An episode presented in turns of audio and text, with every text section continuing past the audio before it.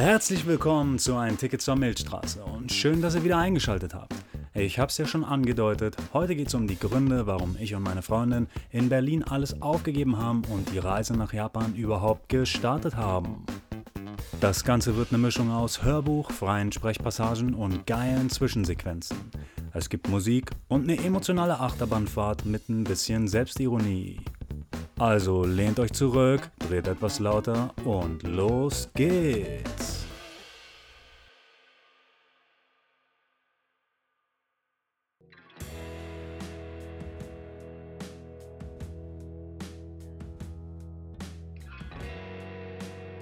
Warum macht man sowas?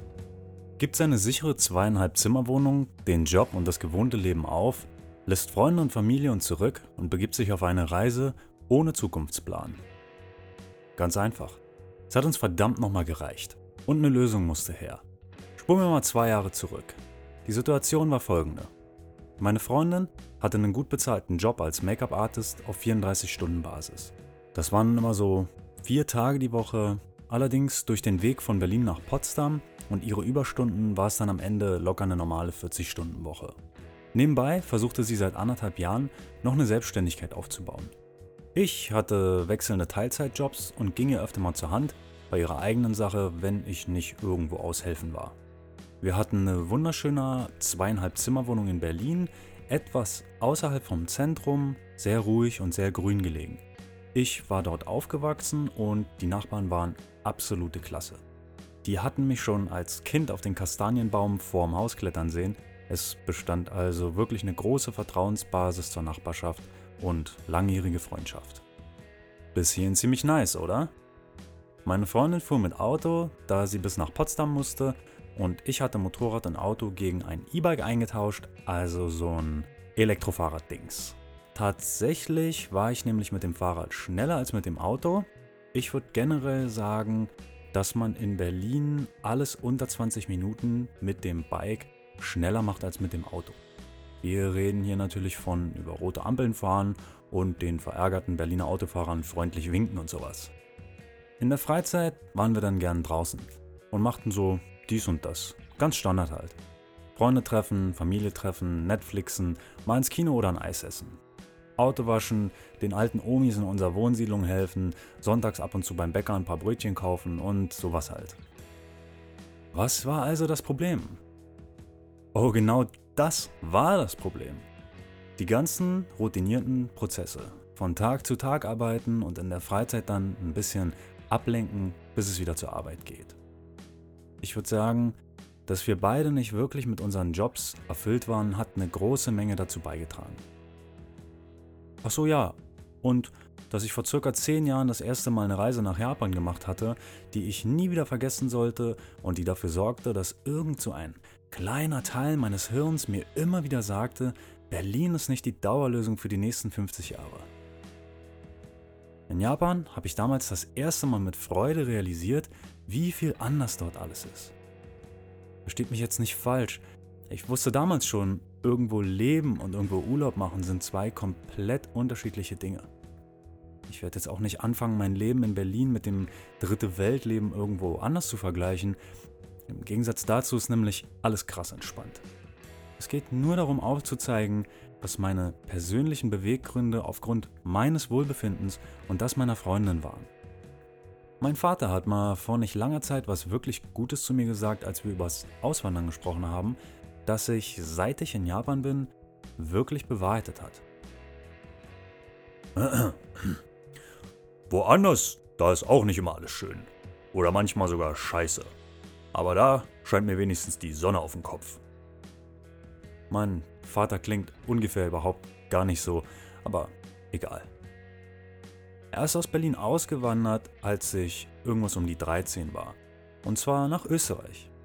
Von da ist er jetzt vor circa zwei Jahren nach Italien weggezogen und lebt auch aktuell dort. Er kann es sich also leisten, diesen Spruch zu lassen. Er hat da also einige Erfahrungen gemacht. Der Spruch klingt erstmal übelst platt. Aber betrachten wir das mal genauer.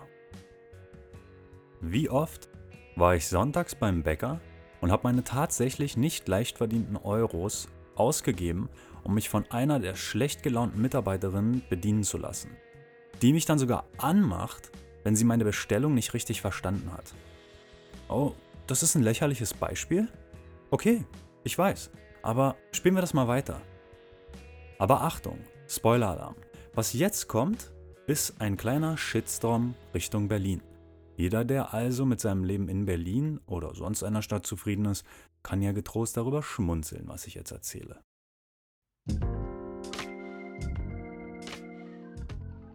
Wie oft wurde ich in Berlin trotz korrekter Fahrweise mit meinem Fahrrad fast umgefahren und musste mich dann sogar noch rechtfertigen, trotz Unschuld.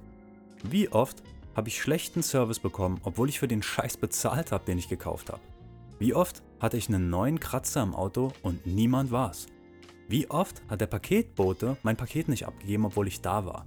Wie oft motzen sich die Menschen auf der Straße an wegen gar nichts. Wie oft habe ich gesehen, dass jemandem Unrecht getan wurde und alle schauen weg.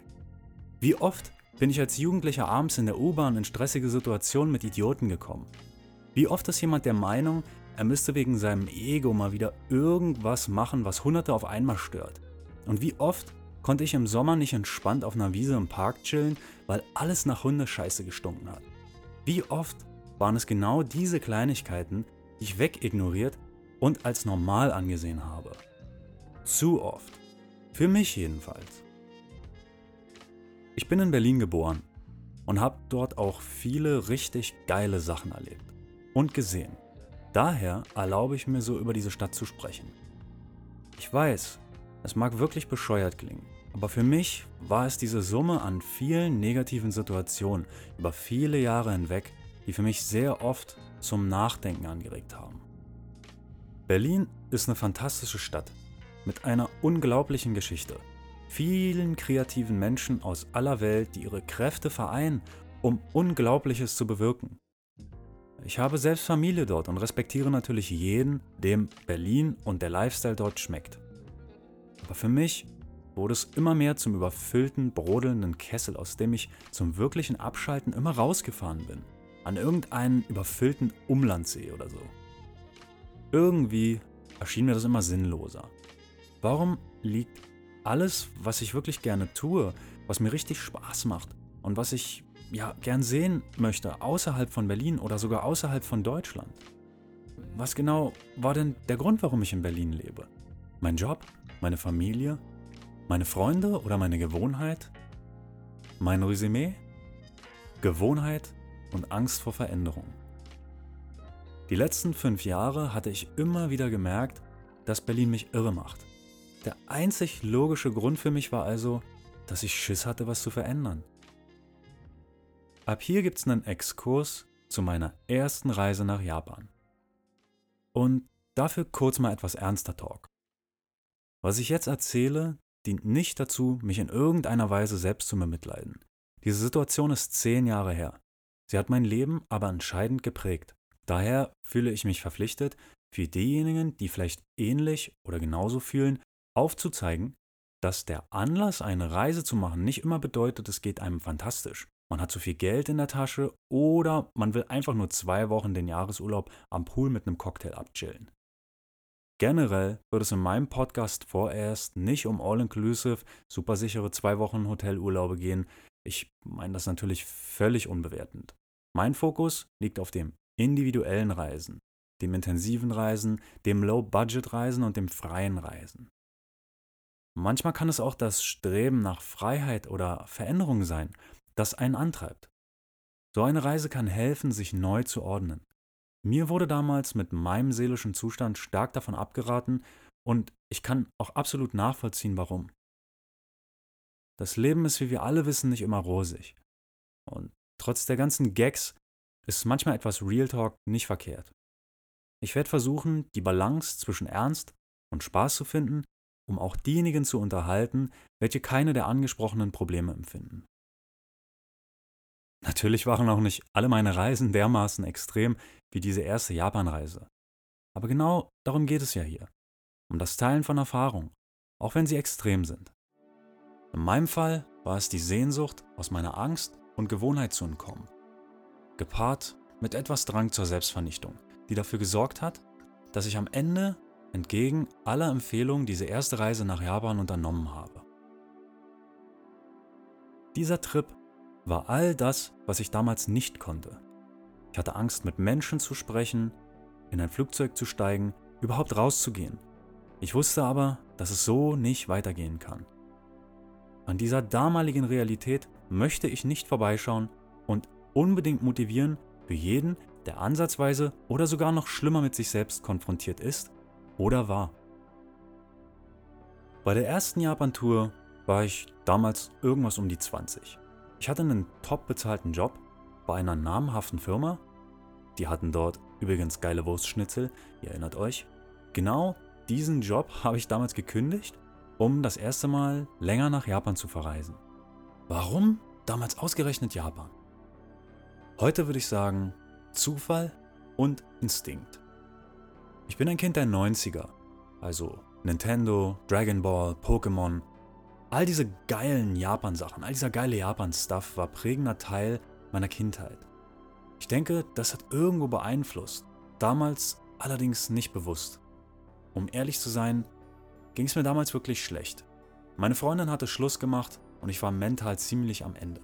Ich hatte Panikattacken, war mehrmals die Woche beim Psychodog und ich war ein armer Kerl. Ich konnte mich nicht mal mit Freunden verabreden, ohne Herzrasen zu bekommen. Ich war fucking Tony Starks in Iron Man 3.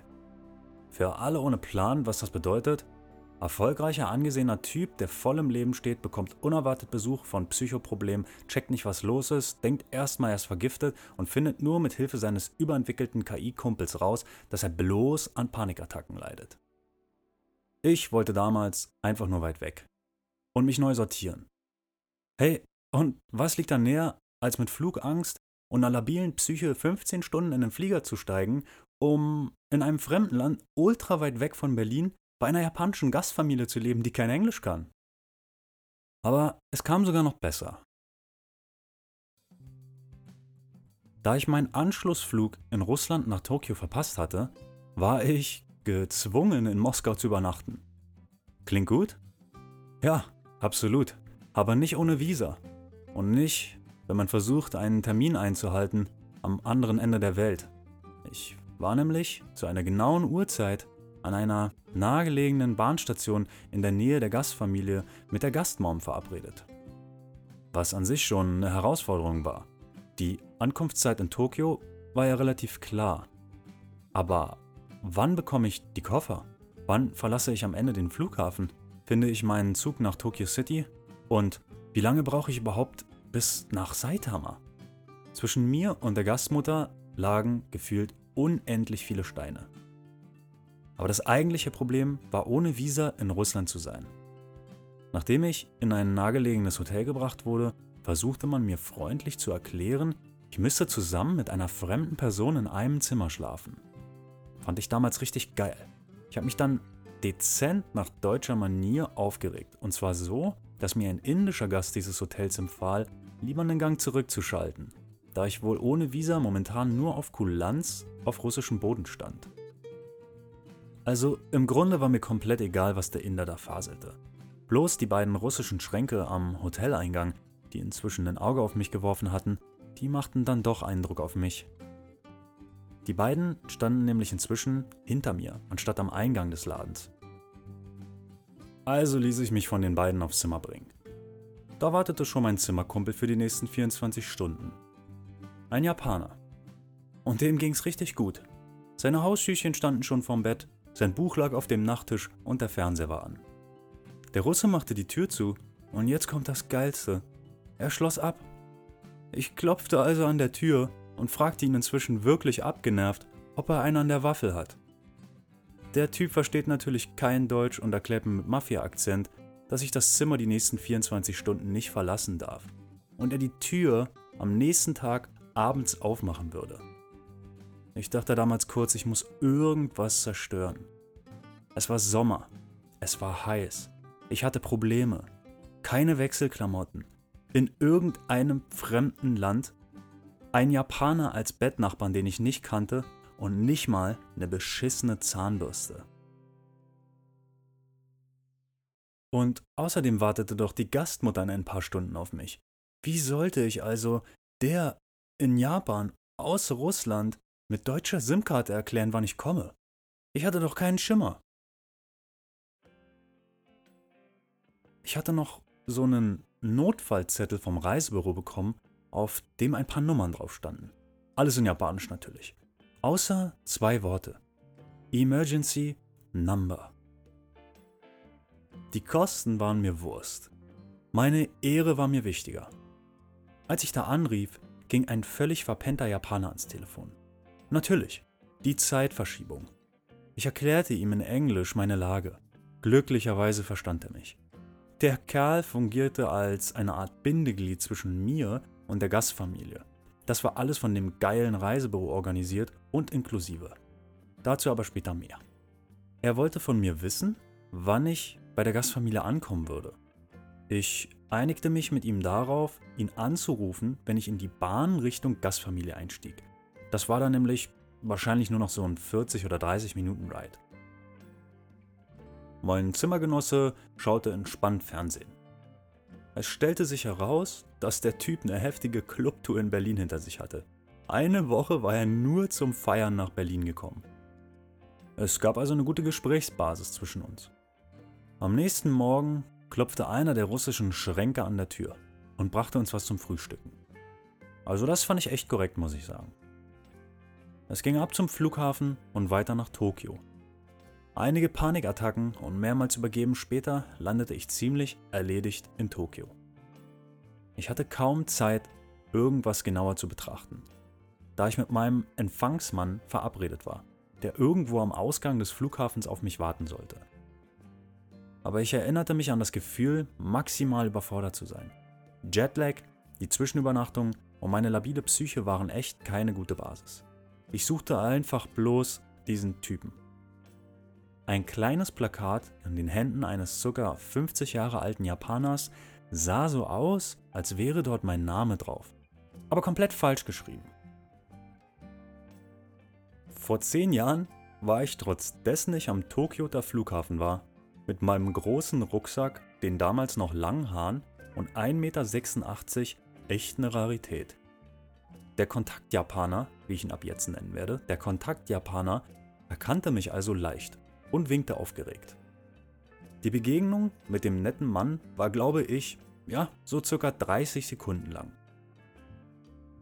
Als ich in seine Nähe kam, rannte der Typ los zu einem der großen Fahrkartenschalter, die es dort gab, bestellte irgend so eine Karte, auf der Pasmo stand, drückte mir das Ding in die Hand, nahm meine Koffer und wies mich eilig an, die Rolltreppe nach unten zu nehmen, um meinen Zug noch zu bekommen.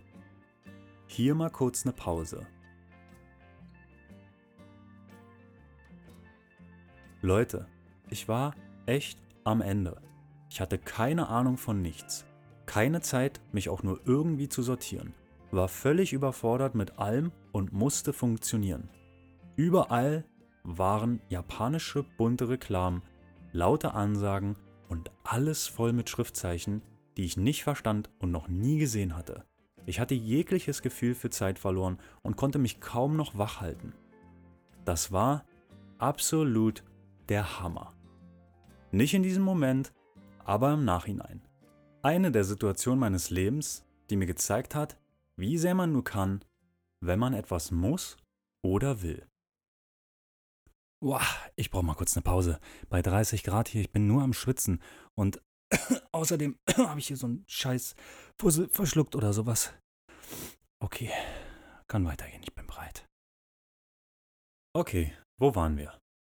Ich endete also auf dem Bahnsteig vom Tokioter Flughafen Haneda, von dem ich meinen Zug in die Innenstadt von Tokio nehmen sollte, um dort dann einen Zug zur Gastfamilie nehmen zu können. Klasse. Also nur noch ein paar weitere Stunden wach bleiben. Dort gab es dann auch die erste, zauberhafte und unglaubliche Begegnung mit zwei Japanern.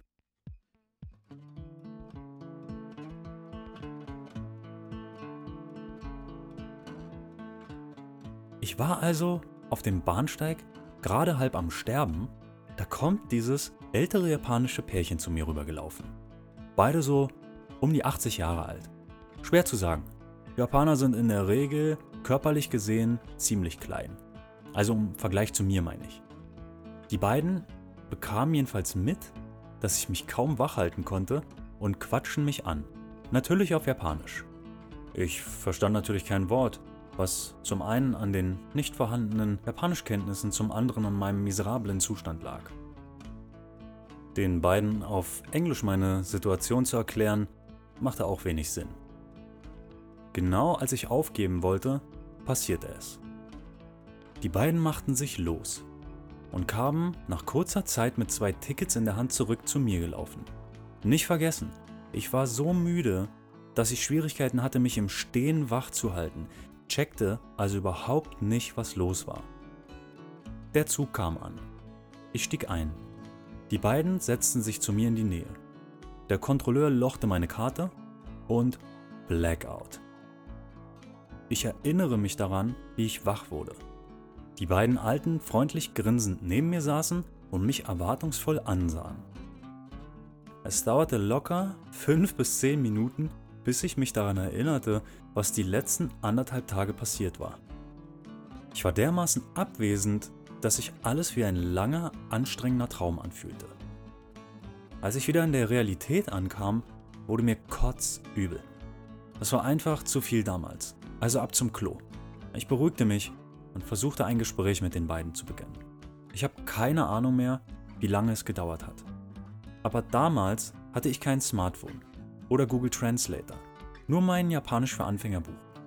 Doch nach einiger Zeit ging mir ein Licht auf. Als ich die ganzen gekauften Tickets der beiden halbwegs übersetzt hatte und die Konversation mit den beiden langsam angekommen war, konnte ich es zuerst nicht glauben. Folgendes.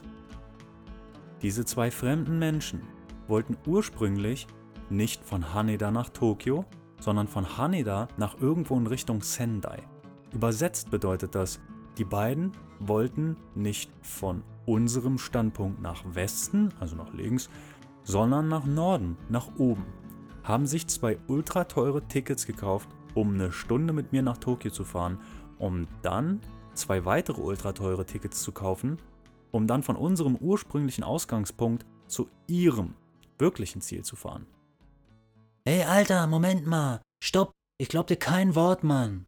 Ja, ich weiß. Klingt absolut unglaubwürdig. Vor zehn Jahren war der Tourismus in Japan aber nicht wirklich ausgeprägt. Der Rucksacktourismus schon gar nicht. Also verglichen mit Thailand oder so war Japan im Grunde leer, sag ich jetzt mal. Es gab auch andere Visabestimmungen für chinesische Touristen, die heute ca. 80% des gesamten Tourismus in Japan ausmachen. Ich war also, wie schon mal gesagt, eine Rarität hier was einer der Gründe für diesen Zufall gewesen sein könnte, oder? Falsch. Nicht nur auf dieser ersten Reise, sondern auch auf meinen weiteren fünf Reisen nach Japan kann ich sagen, es ist teilweise mit leichten Veränderungen hier und da immer noch so. Lass mich sagen, ich bin nicht nur in Japan gewesen. Zwei Wochen Kanutour durch Schweden, Italien-Urlaube, Frankreich-Urlaube, Kreta, Polen, Türkei, Österreich, Tunesien, Ägypten, Gran Canaria, Festland Spanien, Thailand und zu guter Letzt natürlich ein paar Eindrücke in Deutschland ergeben irgendwie schon ein buntes Bild an Erfahrungen. Ich habe auf all diesen Reisen natürlich fantastische, hilfsbereite Menschen getroffen und höre auch immer wieder von Reisenden tolle Geschichten aus anderen Ländern. Aber diese absolute japanische Opferbereitschaft, die diese grenzenlose Naivität beinhaltet, habe ich nirgendwo erlebt, wo ich persönlich war. Ich lerne natürlich immer gerne dazu, also immer her mit euren Erfahrungen. Die beiden Alten setzten mich also in Tokio ab und ich fand mich ein wenig wacher auf diesem immens großen Bahnhof wieder. Im Nachhinein bin ich froh, dass ich damals keine Zeit hatte, mich diesen ganzen Eindrücken zu stellen und alles zu betrachten. Ich denke, ich wäre damals einfach umgefallen oder so. Dafür war keine Zeit. Ich musste die Bahn Richtung Gastmama bekommen und noch den Kontaktjapaner anrufen. Der Pasmo, den mir dieser Typ mit dem falsch geschriebenen Namensschild in Haneda in die Hand gedrückt hatte, ist übrigens sowas wie eine aufladbare Bahnkarte. Damit bin ich dann straight in die Bahn Richtung Gastfamilie eingestiegen, in der ich mit dem Kontaktmann dann zwecks Treffpunkt und Uhrzeit telefoniert habe. Alter, das klingt ja übergefährlich. Kontaktmann. Das klingt ja wie in so einem krassen Gangster-Thriller. Thriller, Thriller.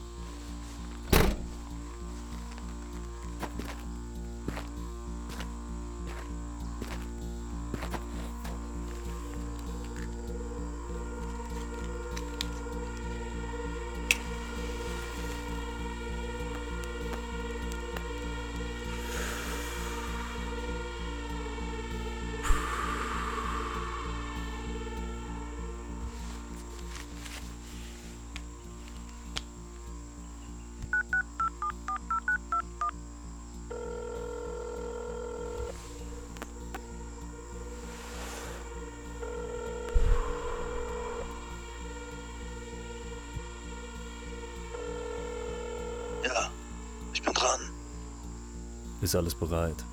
Habt ihr die Kohle? Ja, kannst jederzeit kommen. Ist sauber hier.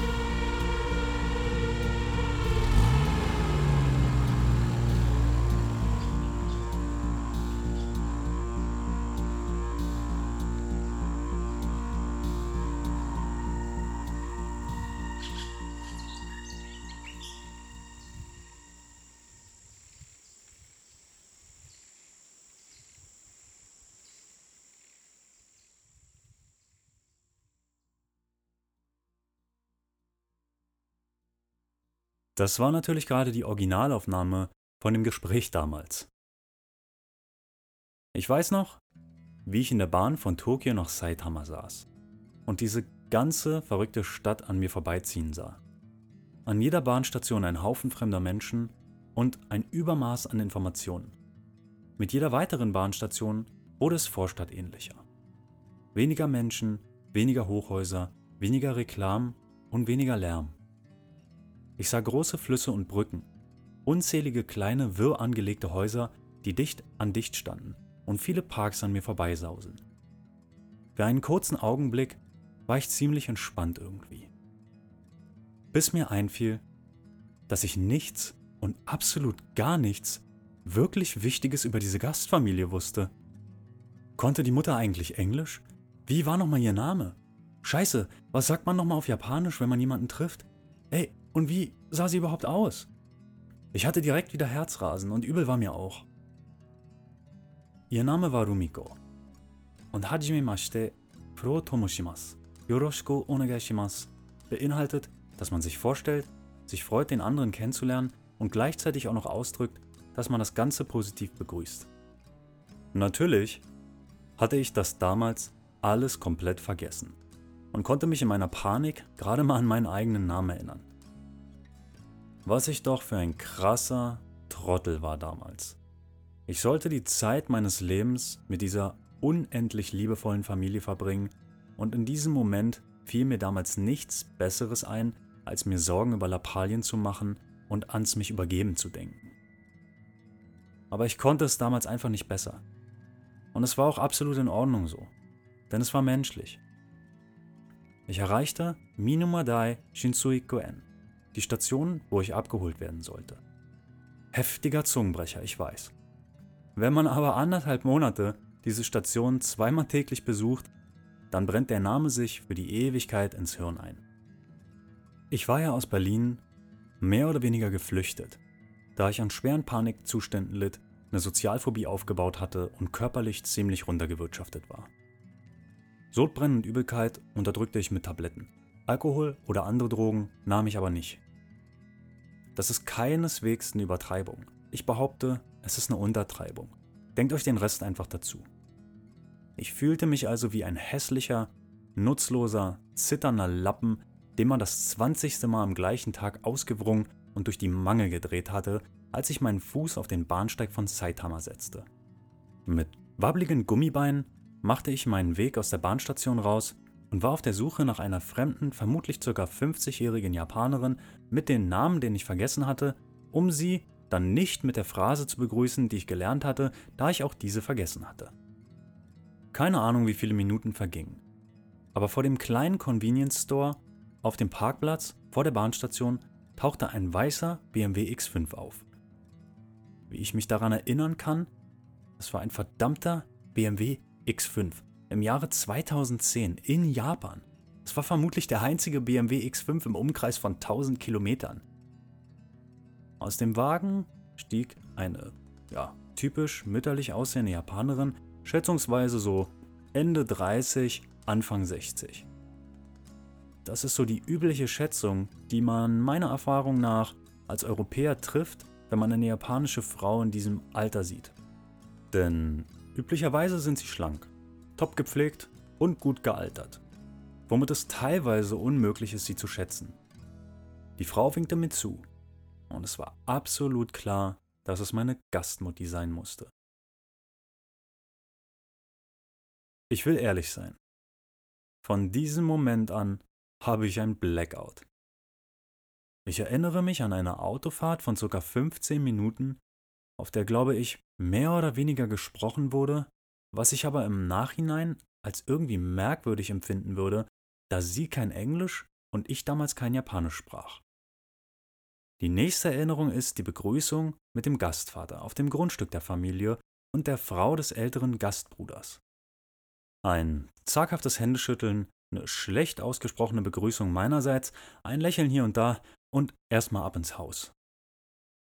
Es folgt ein absoluter Overload an Gefühlen. Mit einer kleinen Rundtour durchs Haus. Ich weiß noch, dass ich der Mom erklärt habe, dass ich dringend schlafen müsste und sie mich in mein Zimmer brachte. Ich legte mich hin und hatte den nächsten totalen Blackout.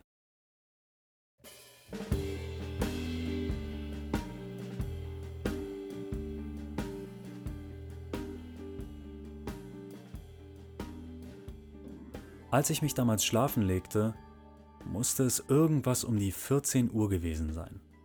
Als ich aufwachte, war es nicht ganz genau 17 Uhr. Das weiß ich aus zwei Gründen noch. Zum einen stand neben meinem Bett ein Wecker, auf den ich schaute, als ich aufwachte. Der andere Grund, warum sich das eingeprägt hat, kommt noch gleich. Ich wachte damals auf und fühlte mich todkrank. Ich fühlte mich wie ein dreidimensionales Lebewesen in einer 2D-Welt oder wie im Limbus. Zeit und Raum ergaben keinen Sinn und fühlten sich unwirklich und verzerrt an. Ich fühlte mich traurig und depressiv. Es war ein widerliches, schweres Gefühl, das richtig an mir klebte. Ich vermute heute mal, ich hatte damals üblen Jetlag, gepaart mit meinen eigenen Problemen. Ich hatte damals keine Ahnung, was ich hatte. Der zweite Grund, warum ich mich aber so genau an die Uhrzeit erinnere, zu der ich aufwachte, ist der. Dass es ca. 17 Uhr war, aber nicht am gleichen Tag, an dem ich mich in dieses Bett, in dem ich damals saß, gelegt hatte, sondern einen ganzen Tag später.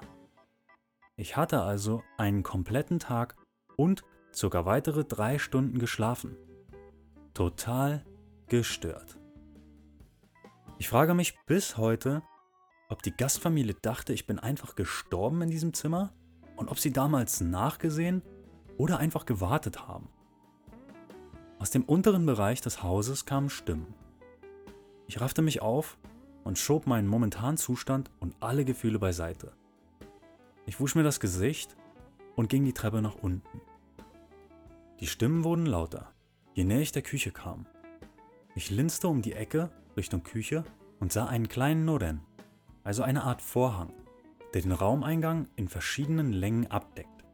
Dieser verdeckte die Küche zur Hälfte und war wie alle Noren in der Mitte geteilt, um durchlaufen zu können. Ein Noren schafft eine wirklich coole Atmosphäre. Man sieht die Beine oder Hüften der Person im Raum dahinter, hört sie auch sprechen, aber doch verbirgt er die Identitäten und macht das Ganze etwas mysteriöser. Als mysteriös empfand ich die Situation damals ganz sicher nicht. Ich hatte Angst. Und zwar nackte Angst. Es ist absolut keine Lüge, wenn ich sage, meinen Hintern in diese Küche zu schaffen, war bis heute eine der krassesten Herausforderungen, denen ich mich gestellt habe. Mein erster Gedanke damals, weglaufen. Koffer und alles zurücklassen und einfach abhauen. Ich meine, die kennen mich doch eh nicht. Und was soll passieren? Niemand kann mich verklagen, alles war ja bezahlt. In dieser Küche waren locker acht Personen und ich war wie gelähmt.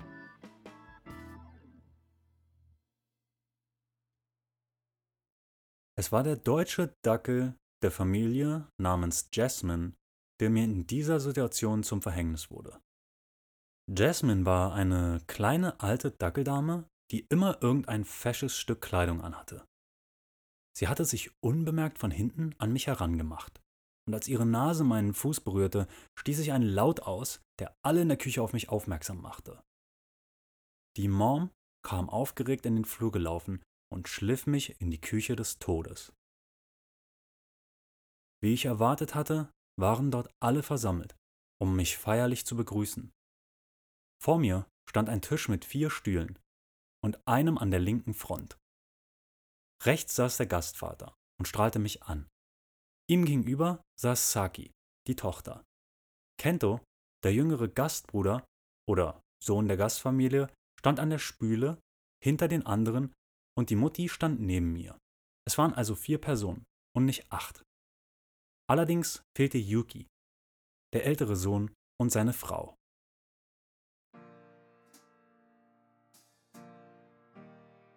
Alle Anwesenden der Familie Hasunuma strahlten mich herzlich an. Ich sagte Konnichiwa, guten Tag und setzte mich auf den Stuhl vor mir links vom Gastpapa. Ich glaube, ich muss nicht detailliert darauf eingehen, wie aufgeregt ich war. Das Ganze hatte Herzinfarkt-Level erreicht. Es begann ein vorsichtiges Herantasten an die Sprachkenntnisse des Gegenübers, Fragen stellen, Fragen beantworten, beobachten, essen, runterkommen und dann sogar ein bisschen lachen. Was es damals zu essen gab, weiß ich nicht mehr. Es war auf jeden Fall kein Wurstschnitzel. Das weiß ich noch. Ab diesem Moment begann eine anderthalb Monate andauernde Reise, die ich bei und mit dieser liebevollen, tollen Familie verbracht habe. Ich möchte den Rahmen hier nicht sprengen. Daher endet diese Geschichte vorerst hier. So viel sei gesagt. Ich war täglich rund 12 bis 16 Stunden in und um Tokio unterwegs, habe zwei Paar Schuhe durchgelaufen und meine eigenen geistigen und körperlichen Limits immer wieder überschritten.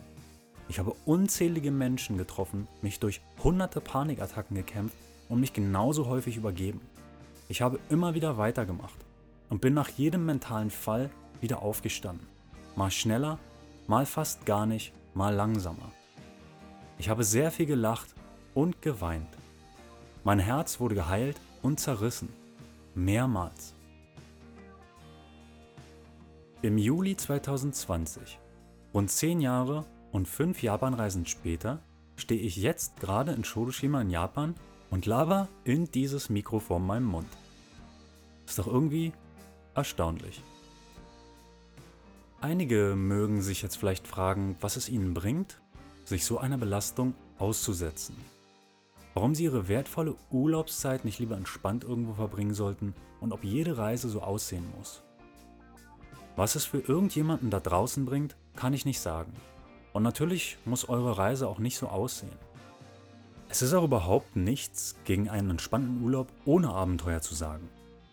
Im Grunde beinhaltet ja jede Art von Urlaub ihr Abenteuer. Alleine die Tatsache, aus dem eigenen Wohnzimmer rauszukommen und irgendwohin loszuziehen, ist doch schon ein Abenteuer. Nämlich das Abenteuerleben. Ob eine Reise nun lange vorher mit einem Reisebüro geplant war oder ganz anders gebucht wurde, spielt keine Rolle. Es kann der Spaziergang im heimischen Umfeld sein, eine Motorradtour oder die Gassi-Runde mit Fifi, die euch Erholung und etwas Klarheit bringt. Es kann ein Blick in den Himmel oder auf die Erde unter euch sein, bei dem ihr was entdeckt, das euch eine große Freude bereitet. Mir ganz persönlich hat diese Reisevariante, über die ich in dieser Episode gesprochen habe, geholfen, aus meinem eigenen unerträglichen Geisteszustand zu einer angenehmen Lebensqualität zurückzukommen. Für mich war dieses Abenteuer schon so groß und heftig, wie für andere vielleicht eine Mount Everest-Expedition oder sonst was. Es geht auch absolut nicht ums Vergleichen. Es geht ums Teilen, vom Erlebten und ums Verstehen. Ich bereue definitiv keins meiner Erlebnisse und habe auch nach all der Zeit kaum eines vergessen. Bis heute sind diese anderthalb Monate in Japan für mich der Beweis, dass jeder aus dem tiefsten Dunkelzustand herausfinden kann in ein Leben voller Licht und Farbe. Daran glaube ich und davon berichte ich, weil ich auch an euch glaube.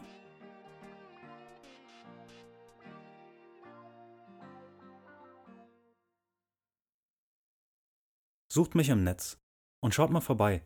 Schreibt mir. In der nächsten Folge gibt es dann das versprochene Interview mit ein paar Einheimischen, die im Laufe unserer Zeit hier zu Freunden wurden. Außerdem gehe ich auf die Planung der momentanen Reise ein und erzähle euch, wie ich das Ganze überhaupt gemanagt habe.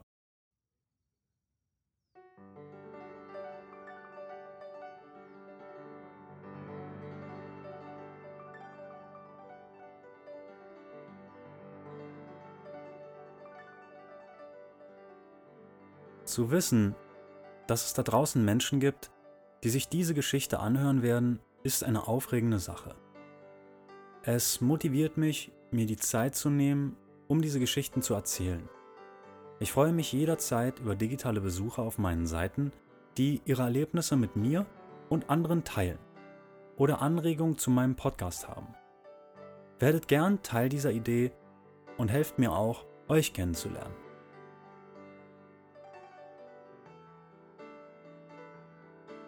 Wir alle sind Menschen, haben Stärken und Schwächen. Gleichen wir die Schwächen der uns nahestehenden Personen aus, bekommen auch wir etwas zurück. Es bildet sich ein Kreis, ein Kreis von sich unterstützenden Menschen, die gemeinsam etwas viel tiefergehendes bewirken können, als jeder von uns allein imstande ist. Dehnt dieser Kreis sich aus, besteht die Möglichkeit, dass viele Menschen sich gemeinsam gut fühlen und ein erfülltes Leben auf dieser Erde leben dürfen. Das alles beginnt mit einer Idee. Der Idee der Nächstenliebe.